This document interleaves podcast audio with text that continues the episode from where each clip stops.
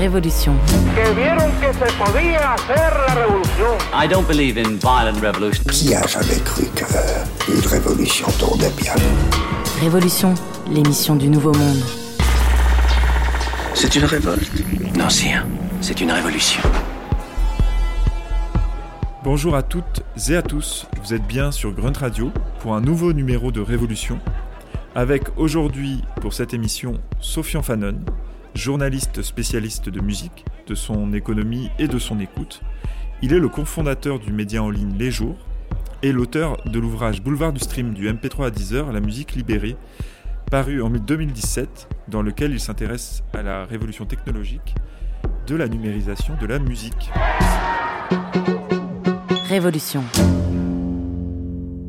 On va continuer notre histoire, notre remontée dans le temps, et on va la faire avec une archive, une fois encore, qui marque vraiment une rupture.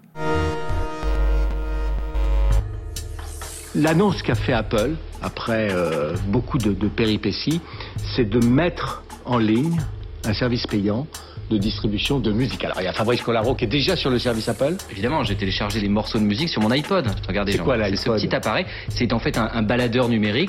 À l'intérieur, on va quand même pouvoir télécharger 7500 morceaux de musique. C'est énorme. Le dernier service 100% légal de musique en ligne, c'est celui lancé ce lundi par Steve Jobs, le patron d'Apple. Baptisé Apple Music, le service permet aux utilisateurs d'iTunes, le logiciel jukebox d'Apple, d'accéder à 200 000 chansons issues du catalogue des 5 grandes majors du disque. Avantage d'Apple Music, la simplicité et le prix, soit moins d'$1 par chanson, sans abonnement ni engagement sur la durée, pour des chansons que les internautes pourront écouter sur leurs ordinateurs, mais aussi transférer vers des baladeurs numériques comme l'iPod d'Apple, bien évidemment, ou encore gravés sans limite sur leur CD-ROM. Apple Music ressemble donc à une vraie bonne idée, avec quand même un vrai gros défaut. Le service est pour l'instant limité au Macintosh, qui ne représente, rappelons-le, qu'environ 3% des ordinateurs installés dans le monde. Pour prétendre au succès, Apple devra ouvrir son service au monde Windows. Au milieu des années 2000, l'industrie de la musique finit par aller supplier Apple de faire quelque chose. C'est un moment assez surprenant. Apple, comme il est dit dans le reportage, existe petitement. C'est pas le Apple d'aujourd'hui. Apple est de retour depuis la fin des années 90, début des années 2000, avec ses Macs de couleur, etc. Et surtout, Apple est de retour depuis 2001 avec l'iPod. Ça, c'est le vrai objet qu'a projeté Apple vers un autre monde. L'iPod, c'est un baladeur numérique qui est, pour une fois, sexy. C'est-à-dire qu'on a envie de l'avoir dans la main, il y a une molette qui fait clic, clic, clic et tout, c'est hyper satisfaisant. Et on a envie d'écouter de la musique sous format numérique parce qu'on a l'écran, on peut faire des playlists, etc. Il y a le mode shuffle, etc. Donc ça marche bien, sauf qu'il y a un problème avec l'iPod qui sort en 2001 aux États-Unis, c'est que c'est du blanchiment de MP3, tout simplement, parce qu'il n'y a pas d'offre légale. La première publicité pour le premier iPod, c'est « 1000 chansons dans votre poche ». Sauf que quand les maisons disques voient ça, ils disent mais 1000 chansons, les nôtres, il y a pas, enfin pour acheter, tu vois, pour trouver et pour réussir à acheter, je vous passe les histoires de paiement en ligne à l'époque où sortir sa carte bleue, ça faisait un peu flipper. On avait l'impression qu'elle allait être piratée directement par quelqu'un en Russie. Enfin, c'était pas du tout fiable. Donc aller acheter, imaginer que quelqu'un irait acheter 1000 fichiers pour mettre sur son iPod, jamais personne ne l'a fait. Et c'était même pas en France, c'était même pas possible. C'était forcément des MP3 illégaux, donc l'iPod, pendant ses premières années, est un objet de blanchiment des MP3, et donc il y a une tension qui s'installe entre le monde de la musique et Apple, sauf que le couple iPod plus iTunes marche très bien. C'est hyper fluide, on a envie de l'avoir, et puis les Macs se vendent de plus en plus, l'iPod, tout le monde le veut, etc. Dans le reportage, ils disent ça marche que sur Macintosh, mais assez rapidement, ça marche sur Windows. Et donc, ils vont voir Steve Jobs un jour en disant « Écoute, Steve... sauve-nous, quoi. Fais quelque chose. Il n'y a que toi qui peux nous sauver. Enfin, je vous passe tous les détails qui sont dans mon bouquin. Après, des milliards d'échecs de l'industrie elle-même, de plein d'acteurs, etc. Et en fait, il manquait juste la couche de vente de fichiers sur iTunes, qui était le logiciel qui permettait juste de mettre ses fichiers sur son iPod. Et en fait, Apple rajoute le store, le magasin, avec le truc génial qui était que vous rentrez votre carte bleue une fois, et elle est inscrite dans le store, et donc si vous voulez acheter des fichiers et les mettre dans votre iPod, vous cliquez une fois et vous achetez des albums entiers, des morceaux, etc. Et ça part direct vers l'iPod. Donc ils règlent le côté paiement, qui était vraiment un truc fragile, et ils rendent la musique légale un peu sexy. Après, ça reste une étape. en fait, c'est pas décisif. On est encore dans la possession. Et voilà. C'est là où la révolution n'est pas achevée. iPod, 1000 chansons en poche. L'idée de payer sans avoir de téléchargement ou de matérialisation de l'achat favorise pour l'instant encore le téléchargement du MP3. Il y a aussi un peu cette idée, c'est-à-dire de payer pour pas grand-chose. Ne pas être propriétaire, c'est encore une idée... Payer pour des 0 et des 1, alors oui, il y a un côté abstrait qui fait que tout ça plafonne assez rapidement. Alors, l'iTunes Store va vendre quand même des milliards de morceaux, enfin, c'est un succès commercial réel, mais ça va jamais reconstituer une économie de la musique qui fonctionne, etc. Parce que la barrière psychologique d'acheter des 0 et des 1, elle est importante en fait. Et pourquoi aller acheter des 0 et des 1 alors que ces mêmes 0 et 1 sont disponibles gratuitement sur les plateformes de téléchargement à côté, que ce soit Mega Upload qui était gigantesque à l'époque jusqu'en 2012, sur RapidShare, sur LimeWire, sur Kazaa, etc. Donc en fait on a une concurrence pour le même usage, on a une concurrence entre le gratuit et le payant, donc on va vers le gratuit. Dans le même temps, en parallèle, se développe donc l'autre grande idée, qui est celle plus de l'infini, en fait, quelque part, à travers le streaming, et donc c'est notamment Deezer. Aujourd'hui, grâce à Internet, vous avez accès à un formidable jukebox contenant des dizaines de milliers de chansons. Oui, Véronique a un vrai jukebox à l'échelle mondiale. Seulement, vous le savez, le web n'a pas de limite. Et le piratage des œuvres musicales a créé un vrai problème pour les auteurs, les compositeurs et les maisons de disques qui ont vu leur chiffre d'affaires s'effondrer. Toutefois, une solution a peut-être été trouvée avec la création de ce site, Deezer.com. Grâce aux accords négociés avec la SACEM, Deezer vous propose d'écouter des chansons gratuitement tout en rémunérant les acteurs de la création musicale via les revenus publicitaires générés. Est-ce que tu peux revenir un peu sur la jeunesse de Deezer ? Ouais, Deezer, c'est un peu comme Napster, en fait. Je trouve que les deux histoires se ressemblent un peu. C'est quelqu'un, Daniel Marelli, qui, alors beaucoup plus que Sean Fanning, le fondateur de Napster, et lui, il est vraiment, c'est un technicien, c'est un développeur de génie. Et lui comprend, comme Sean Fanning sur Napster s'est dit un jour... En fait, il y a plein de musique sur Internet, mais c'est le bazar. Il faut que je rassemble tout ça pour que je puisse y accéder plus facilement. Daniel Marelli se dit, il y a plein de MP3 partout sur Internet. Et aujourd'hui, la bande passante de l'Internet me permet de les écouter directement sans les télécharger chez moi. Je pourrais les écouter depuis l'ordinateur distant de quelqu'un qui est je ne sais où. Tant que la bande passante est suffisante, je peux faire ça. Donc pourquoi m'embêter à les télécharger ? Je vais inventer un logiciel qui va chercher des MP3 partout, enfin des MP3 et d'autres formats, mais c'est globalement du MP3 disponible un peu partout sur Internet. Je les agglomère sur cette interface et cette fois-ci, je ne les télécharge pas, je les écoute en direct, je les stream. Il y avait déjà un peu de streaming auparavant avec Real Audio, il y avait des formats de streaming, hein, c'était pas complètement nouveau. Là, on est en 2005-06 quand Daniel Marelli a cette idée. Dès 2004, il y avait Radio Blog Club qui a été le concurrent de Blog Music, qui est la préhistoire de Deezer, s'appelait Blog Music, donc le premier site monté par Daniel Marelli, et était concurrent de Radio Blog Club. Et sauf que Radio Blog Club était beaucoup plus cool parce qu'on pouvait faire des playlists et se les échanger, il y avait un player qu'on pouvait exporter, etc. C'était vraiment, en termes technologiques, c'était vraiment brillant. Sauf que ce qui va différencier Daniel Marelli de Benoît Herciguel, qui est le fondateur de Radio Blog Club, c'est que Benoît Herciguel vient, et je pense que c'est un nœud très important, Benoît Herciguel vient du logiciel libre et de l'idée portée depuis les années 90 de la libre circulation de la culture sur Internet, et que l'Internet est un bienfait commun, un bien commun, et qu'il faut que la musique circule librement sur Internet. Et Daniel Marelli qui n'a pas vraiment d'idéologie sur ça et qui se dit « Ah ouais, en fait, le truc que j'ai inventé, là, il y a moyen de monter un business avec... » Comme Sean Fanning se l'est dit avec Napster, en fait. Hein. Il y a moyen de monter un business. Donc, Daniel Marelli, avec Blog Music, puis Deezer, va essayer de légaliser son service, alors que Benoît Terzigel va refuser la légalisation de son service en considérant que la dimension juridique et légale, c'est complètement dépassé, il faut dépasser le droit d'auteur, etc. Il y avait des débats intellectuels très forts sur dépasser le droit d'auteur, moderniser le droit d'auteur, etc. C'est un vieux machin qui empêche la musique de circuler, etc. On était au cœur de ces débats-là à cette époque-là. Et finalement, des plaintes vont dégager Radio Blog Club du paysage et valider, consolider la quête économique de ce qui va devenir Deezer, qui va se légaliser en signant des accords.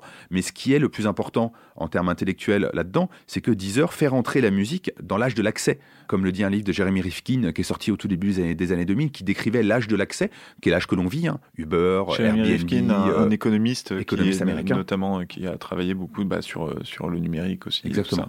Et ce livre, L'âge de l'accès, est assez fondateur parce qu'il décrit en bonne partie des logiques qui régissent notre monde aujourd'hui, c'est-à-dire on ne va plus avoir besoin de posséder quelque chose forcément pour l'utiliser, on va en gros le louer.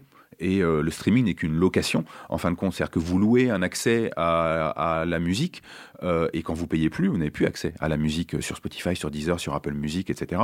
Ou alors sur YouTube, en échange de la publicité, où c'est une autre logique. Le streaming, finalement, achève la révolution de la musique en ligne, en la faisant passer de l'âge de la possession à l'âge de l'accès, et ça change complètement la façon d'envisager la musique, de la distribuer, etc. Et c'est la révolution qu'on est en train de vivre aujourd'hui. Okay. Annie. Naps.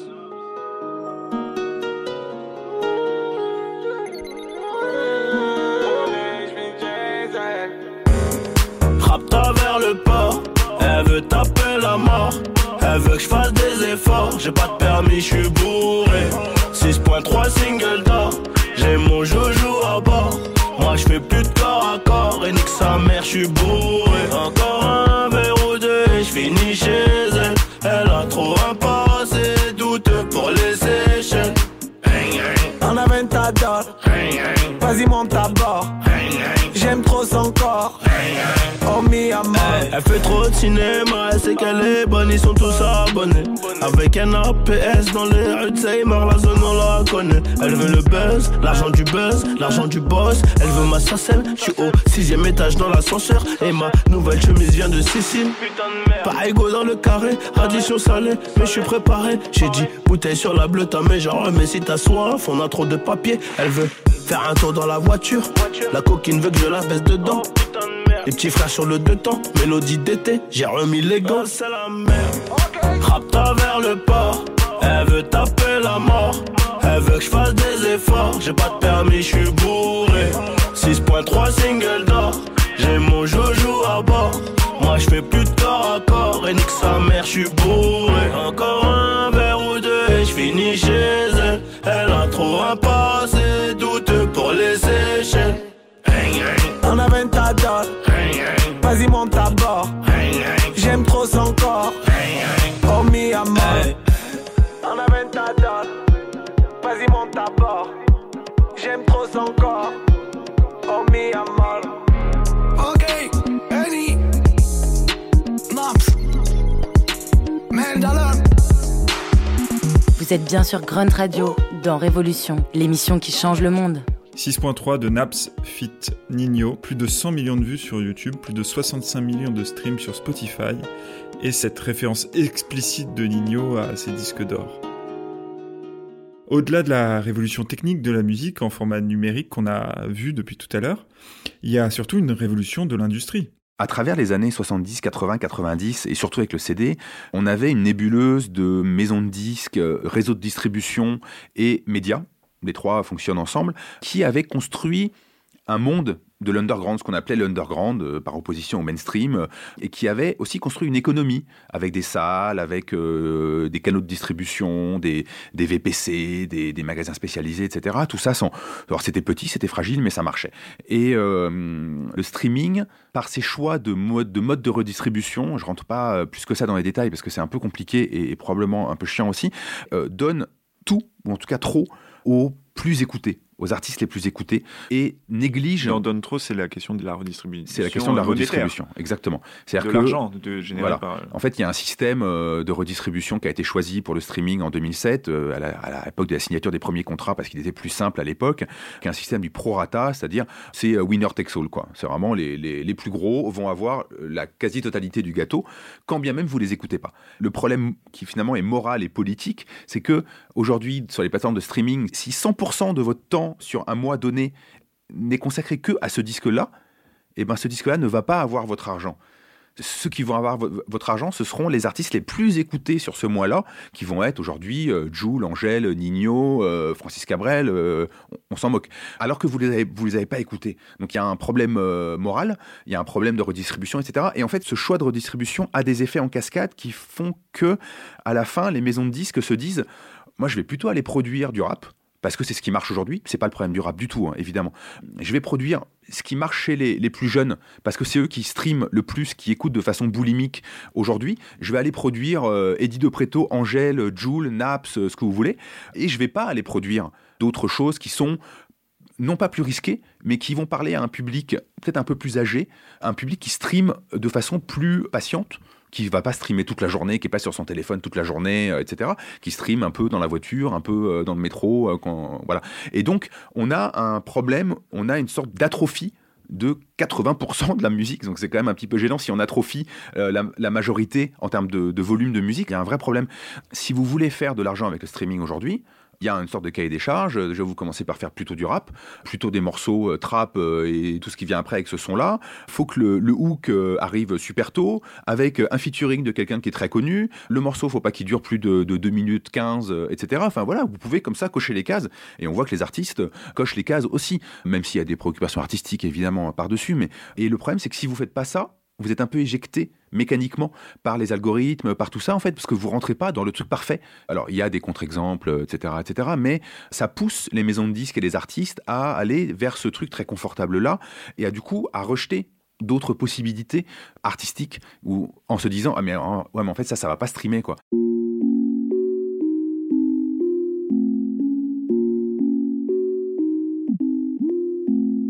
I just wanna feel myself. You want me to kill myself? Man, I've been on my own. Lord, I'ma need some help. I just wanna feel myself. You want me to kill myself?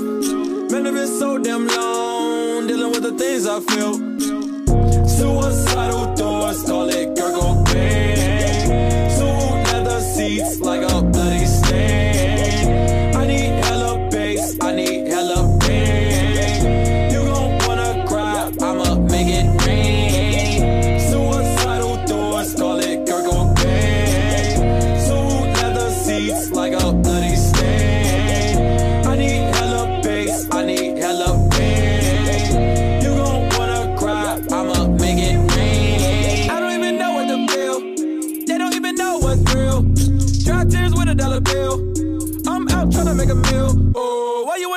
Soul. I'm yelling out ill news. I can't even trust my friends. Most of them might be fools. Watch these hoes when they say they wanna lie to me. I don't know who's the one that wanna bottle me. I say low, so my demons don't acknowledge me. When I go, I know death don't do apologies. I just wanna feel myself. You want me to kill myself? Man, I've been on my own. Lord, I'ma need some help. I just wanna feel myself. You want me to kill myself? Man, I've been so damn long dealing with the things I feel. Suicidal thoughts, call it gurgle pain. Two leather seats like a bloody stain. I need hella bass, I need hella pain.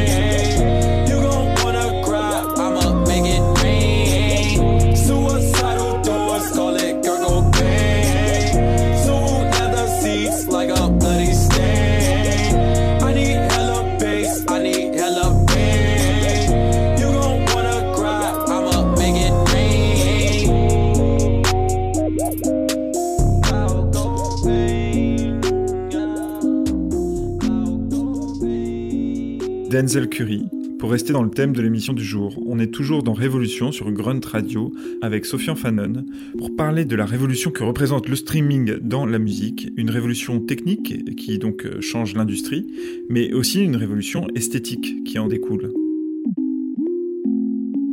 Dans l'histoire de la musique, on a toujours eu, quand il y a un nouveau format, il y a toujours une transformation de la production et de la musique elle-même.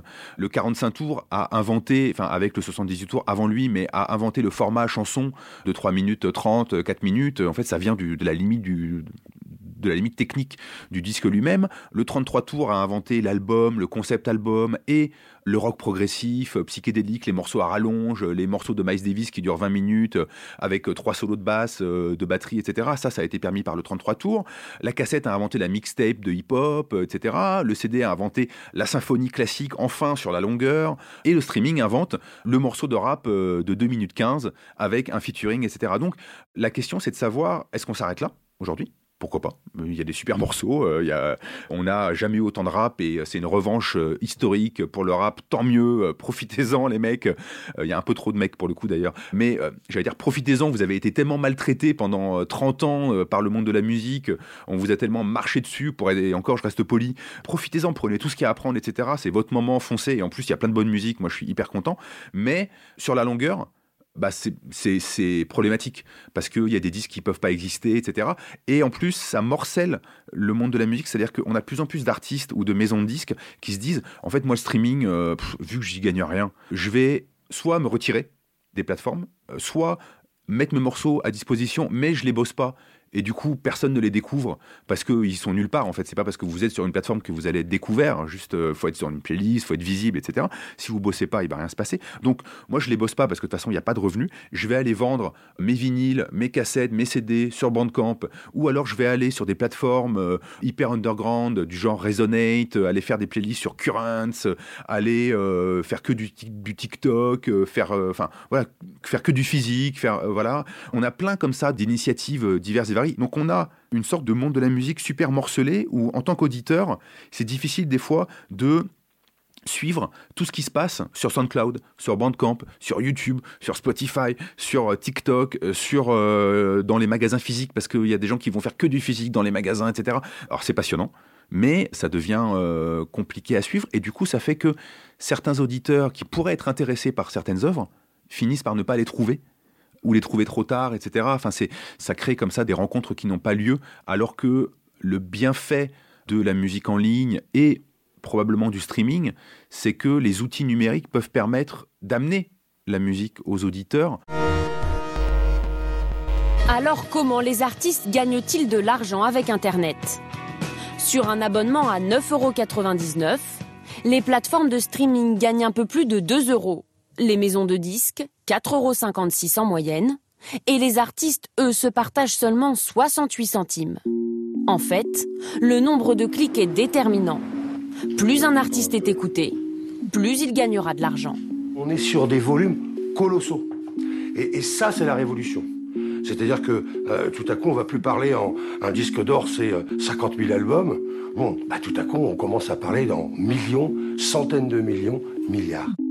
Cette révolution numérique de la musique, elle s'accompagne d'une révolution aussi autour des réseaux sociaux, etc., qui eux aussi peuvent avoir leurs limites, mais permettent aussi l'émergence d'artistes qui peuvent s'auto-promouvoir, etc. Donc il y a aussi ça qui est intéressant. Ouais, non, mais c'est une chance historique. Quand Napster casse la distribution verticale, comme je l'ai dit, Internet, dans la foulée, casse la mainmise de l'outil maison de disque sur la production de la musique et les réseaux sociaux viennent casser la mainmise sur l'outil marketing, sur l'outil promotion de la musique.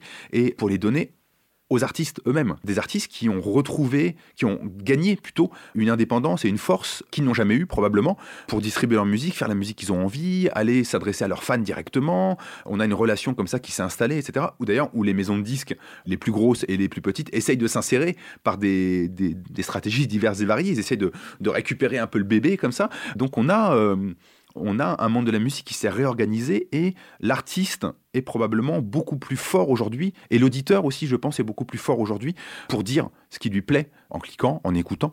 Alors après, il y a toujours des stratégies pour forcer un peu les choses, hein, bien entendu, mais on a un équilibre qui est probablement plus satisfaisant et qui, je pense, pousse les choses musicalement. Le fait qu'on ait des musiques qui viennent du monde entier, etc., vraiment de la pop, voilà, de la musique populaire qui arrive du monde entier, sans passer par le filtre maisons de disques où ça devenait de la world music un peu folklorisée, etc. Ça, c'est un bienfait. Moi, d'entendre Burna Boy, ça me fait un bien fou. Le Mexique, en termes de volume de stream, c'est devenu le premier pays du monde. C'est complètement dingue. La Chine, bien entendu, c'est exponentiel, même si c'est un marché très fermé parce qu'on a des acteurs chinois qui ont fermé le marché. L'Inde est en train de partir très vite. Le Moyen-Orient aussi. Deezer est très installé sur le Moyen-Orient. L'Asie du Sud-Est, bien entendu. Donc, on a aussi un monde de la musique qui s'internationalise, ou plutôt qui se réinternationalise. Il faut que les auditeurs et auditrices se rendent compte de la chance qu'on a de pouvoir accéder aussi facilement à autant de musique. Et si on décide de découvrir une scène musicale aujourd'hui, on peut se noyer dedans pendant des semaines, c'est génial, etc. Auparavant, c'était une sorte de travail d'archiviste de dingue. Il fallait des années et des années, et puis rencontrer les bonnes personnes pour avoir accès aux bonnes cassettes de rail, etc. Aujourd'hui, on les trouve en 3 clics, et c'est vraiment, moi ça me fascine, et je suis vraiment content qu'on en soit arrivé là.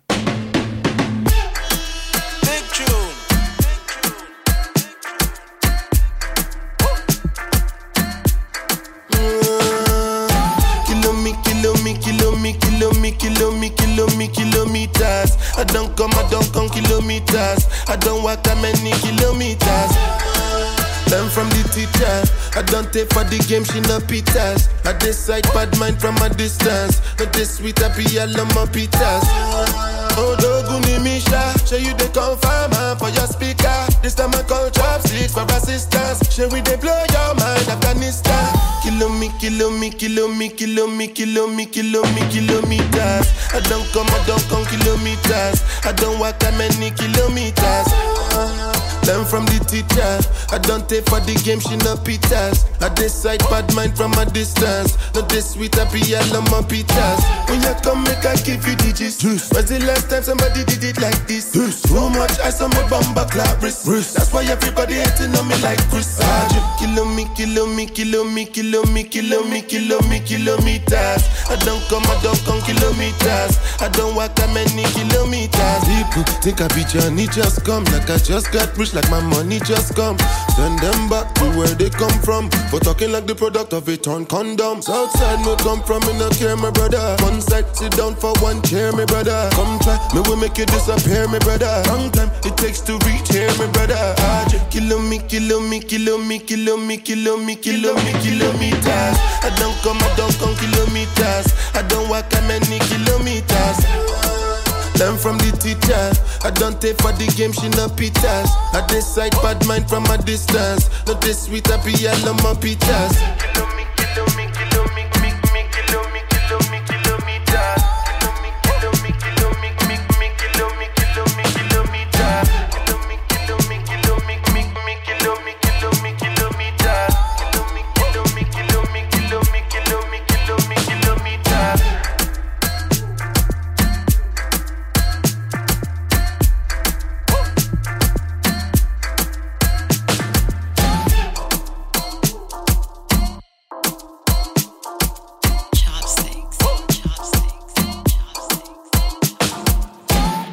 Kilometers de Burna Boy, vous êtes toujours sur Grunt Radio. Révolution, l'émission qui change le monde. Dernière petite remarque, signe qu'une révolution se fait pas du jour au lendemain. On continue de parler de disque d'or, de disque de platine en équivalent stream. Hein. C'est quand même le signe que... On n'a pas du tout achevé cette histoire. Il y a encore des vieilles habitudes. C'est vrai qu'on fabrique une sorte d'indicateur... au doigt mouillé, hein. Vraiment c'est du doigt mouillé, parce que mélanger des ventes de disques, de CD, de physique, des téléchargements sur iTunes, qu'il y en a encore, et du streaming, alors ça n'a rien à voir en termes d'usage, etc., etc. Et c'est du gros doigt mouillé, mais voilà, les disques d'or, c'est encore important pour tout un tas de gens, etc. Et donc on garde comme ça des vieilles habitudes. En fait, on ne peut pas passer de l'état A à l'état C sans passer par l'état B, en gros, c'est ça. Et on parlait tout à l'heure du téléchargement, de l'offre légale, de l'offre illégale, etc. Il y a quelqu'un qui m'a dit, quand je bossais sur ce bouquin, qui m'a dit, tu sais, pendant toutes les années 2000, donc qui a vécu dans une major toutes les années 2000, qui m'a dit, mais tu sais, tous nos échecs, ils nous ont permis d'apprendre, et ils ont aussi permis de former les auditeurs, de former les gens à l'idée de, un jour, ne plus posséder de disques à la maison. Et en fait, on n'aurait pas pu, du jour au lendemain, passer d'un CD de Garou à Deezer, Du jour au lendemain, ça n'aurait pas marché. Il fallait cette pédagogie, et c'est là où la révolution se fait. C'est la révolution des esprits. Il faut que la révolution se fasse dans les esprits pour qu'elle se fasse dans la rue. C'est pas la rue qui va... C'est pas en cassant tout qu'on change l'esprit des gens. C'est parce que l'esprit des gens a changé qu'on peut tout casser, et c'est pas grave. On sait qu'on va faire autre chose et qu'on est en train de casser quelque chose pour faire autre chose qui sera... peut-être mieux. Les années 2000 ont vraiment été ce moment où on a tout cassé. Alors c'était dur, c'était violent, on s'est beaucoup engueulé, c'était passionnant, etc. Mais il y avait des gens à travers ces années 2000 qui étaient persuadés qu'on allait construire quelque chose d'autre après. Et c'est ce qu'on vit aujourd'hui avec le streaming, donc ça c'est super intéressant. Voilà, après on a encore beaucoup de choses à changer dans le streaming qui est pas encore... C'est comme une révolution inachevée en fait, le streaming c'est un peu la prise de la Bastille, mais il faut peut-être encore passer par Napoléon et tout pour atteindre une république qui fonctionne vraiment et qui respecte un petit peu tout le monde. On n'en est pas encore là, on est un peu dans la terreur ou le début de Napoléon, là, un peu, je dirais. Révolution. Merci beaucoup, Sofian, pour cette superbe traversée autour de la musique et de ses récentes évolutions. Je rappelle le titre de ton livre, Boulevard du Stream, du MP3 à Deezer, publié chez le magnifique éditeur Castor Astral. Je rappelle aussi que tu es le cofondateur des Jours, une superbe revue en ligne à laquelle j'invite les auditeurs à s'abonner. Je remercie Mathéus Desmacedo et Guillaume Giraud sans qui cette émission n'existerait pas. Voilà, likez, commentez, partagez, abonnez-vous, ça aide à ce qu'il paraît. On se retrouve bientôt sur Grunt Radio pour un nouveau numéro de Révolution.